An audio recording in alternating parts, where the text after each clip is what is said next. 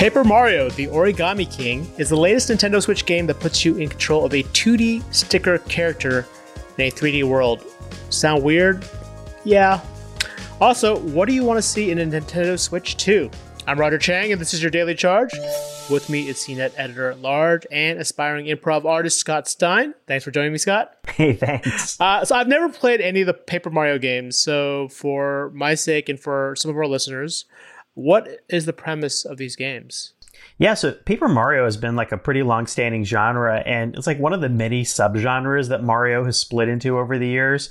Uh, it, it's very much like a kind of an RPG, and uh, the Paper Mario games have been these these really weird concepts where you have like a 2D Mario character in a 3D world, or having 2D and 3D elements combined.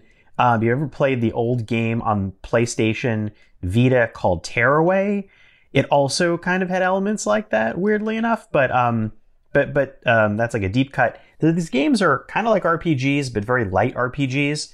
And the last one was on the was on the uh, Wii U in 2016. Now uh, there's a version, a new game on the Switch, and it's the first Mario game that we've seen since last year with uh, Super Mario Maker 2. How does Origami King build upon the franchise? Like, is it is it basically more the same thing, or is it is is there something fresh about this? Well, I've never played all the games, so it's it's tough for me. I played some of the Mario RPG games, which are also made by the same developers and kind of a little different.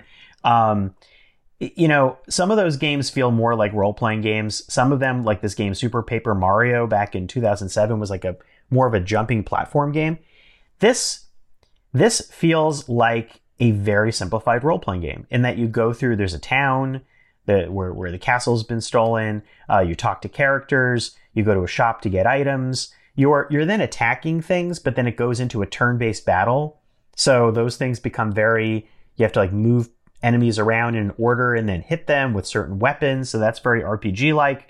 But the rest of it is like, you know, find little hidden things, um, toss confetti in the air to open up little secret doorways and discover hidden bits. So there's like hidden bit stuff, which is part of Mario games, but the rest of it is not too uh, not too Twitch platformy. There's a little bit of that. Um, guess what I'm saying is that it feels kind of like a casual RPG, and that's fine and can get very interesting over time. It may not be the Mario game that everybody's looking for. So ultimately, like, is this game worth it? And I guess more importantly, did your kids enjoy it? Well, unfairly because of the deadline on this on this preview uh, deadline i didn't actually have them play it. Oh. even though they were looking over my shoulder. But that also points to one of the issues for families which is that the switch sometimes is not great with multiple people playing and this has one save slot. So per profile sometimes games have multiple save slots. So i wasn't going to be giving it to them to screw up my save slot and reboot it which is selfish but all, you could create a separate profile with its own save slot. But the way switches work, you know, account management's weird. You have to do it on the same switch. If you go to another switch, you're using the same user profile and you can't really do that. So that's a whole other right. gripe I have. So the point is, I think my kids would really like it. Um, for me, it was fine. I actually wanted it to be weirder. Uh, and maybe it gets weirder over time. But sometimes Mario games can have a really weird sense of humor. This is a fairly weird sense of humor, but it doesn't go into the truly, truly shocking or or, or, wacko fourth wall breaking that I thought it would. Let's talk a little bit about Nintendo Switch even more broadly. I've noticed over the last couple of weeks, the gaming industry has had a number of events. Sony, Microsoft, Ubisoft has one coming up this Sunday. Nintendo has been relatively quiet. What do you what do you make of that?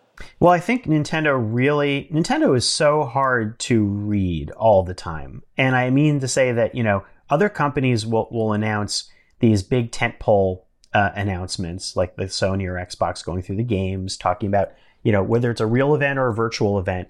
Uh, Nintendo has E3 or had E3 in the past, but they've leaned on these direct events, uh, you know, little video feeds for a long time now and surprise announcements that could just hit like any hour of the night. You know, suddenly uh, there's a new Switch Lite, or suddenly there's Ring Fit Adventure, or there's Labo VR. These things just you know came out of the blue with no heads up uh, on a random day.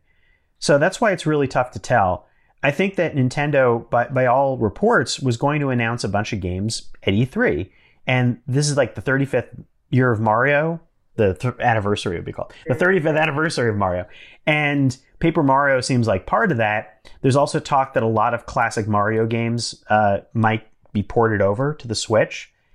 Um, so I think that Nintendo is such a nostalgic company and the Switch is doing so well. I think a clear direction when we don't know what games are coming would be that they just go into the back catalog and start dumping more stuff out.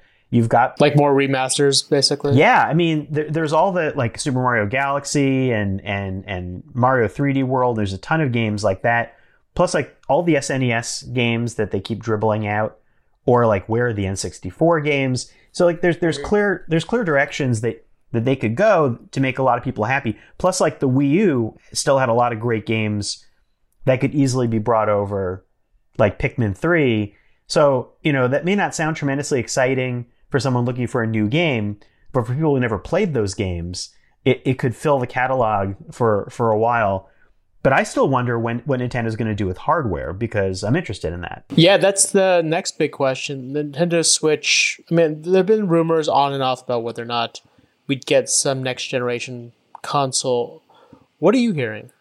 Nothing. And you know, earlier this year, uh, Nintendo made a statement that there uh, that there is no Switch Two, you know, anytime soon. That being said, there were reports in the past that alongside the Switch Lite there would be a Switch Pro or some sort of an advanced Switch. I mean, the Switch is three years old, and Nintendo's console hardware with TVs never really evolved, but their handhelds evolved constantly. And I was looking back at the 3DS evolution. You look at every year, every year eh, about or or two years, they would have a new variation. And so it's like evolution by constant little steps, larger screen, uh, extra little buttons with the new 3DS, the 2DS. Uh, the Switch Lite looks like a, a, piece on that path. I think the, the logical next step would be a, a Switch XL because maybe you call it that, less than a Pro, because the Switch is three years old and it's got it's got some clunky, creaky things about it. Uh, you know, the Joy Cons break for a lot of people. The dock is awkward. Um, you know, those are just a, a, couple of things. I think the screen could be bigger while reducing the bezels pretty easily. Uh, right. Another thing would be, I, I think a processor upgrade would be interesting and wouldn't break the chain because the Switch does this double processing where it does 720p on the Switch but 1080p on TVs. But like, why not have 1080p on the Switch on a larger screen? That way you don't have to, you know, do that weird flip thing and then make a smaller dock that I'd like a smaller dock that would just be something like third party manufacturers already do this, but those don't always work the way I'd want them to. So I feel like that Bluetooth audio is an obvious one. Oh yeah, I feel like Bluetooth for me is a big like the fact that I still have to plug in uh, find a headphone with a plug. Ridiculous. You know when I'm yeah, like in an age where Bluetooth headphones are kind of that's the default. It's it's a little weird. It's kind of like the last device I have that it is the last device I have that has wired. Well, that and like weirdly VR headsets where I prefer doing that. I mean, that my my laptop. I'm I'm saying this as I wear headphones that are right. tethered to my laptop. So yeah. Well, there's that, and like I do think the Joy Cons could be improved. I think that has to be done carefully because I, th- I think that right now there are a lot of accessories like Ring Fit and Labo. Even if Labo might be, you know, I don't know if it's dead or whether it's resting, but like, um, you know, those Joy Cons fit very specifically. So I think you keep the general structure, but I would want them to be sturdier. And I like the D-pad being put in, like the Switch Lite, and mm. they should do analog triggers. The the those weird clicky non-analog triggers I, I think are really out of touch with the, where the rest of gaming is.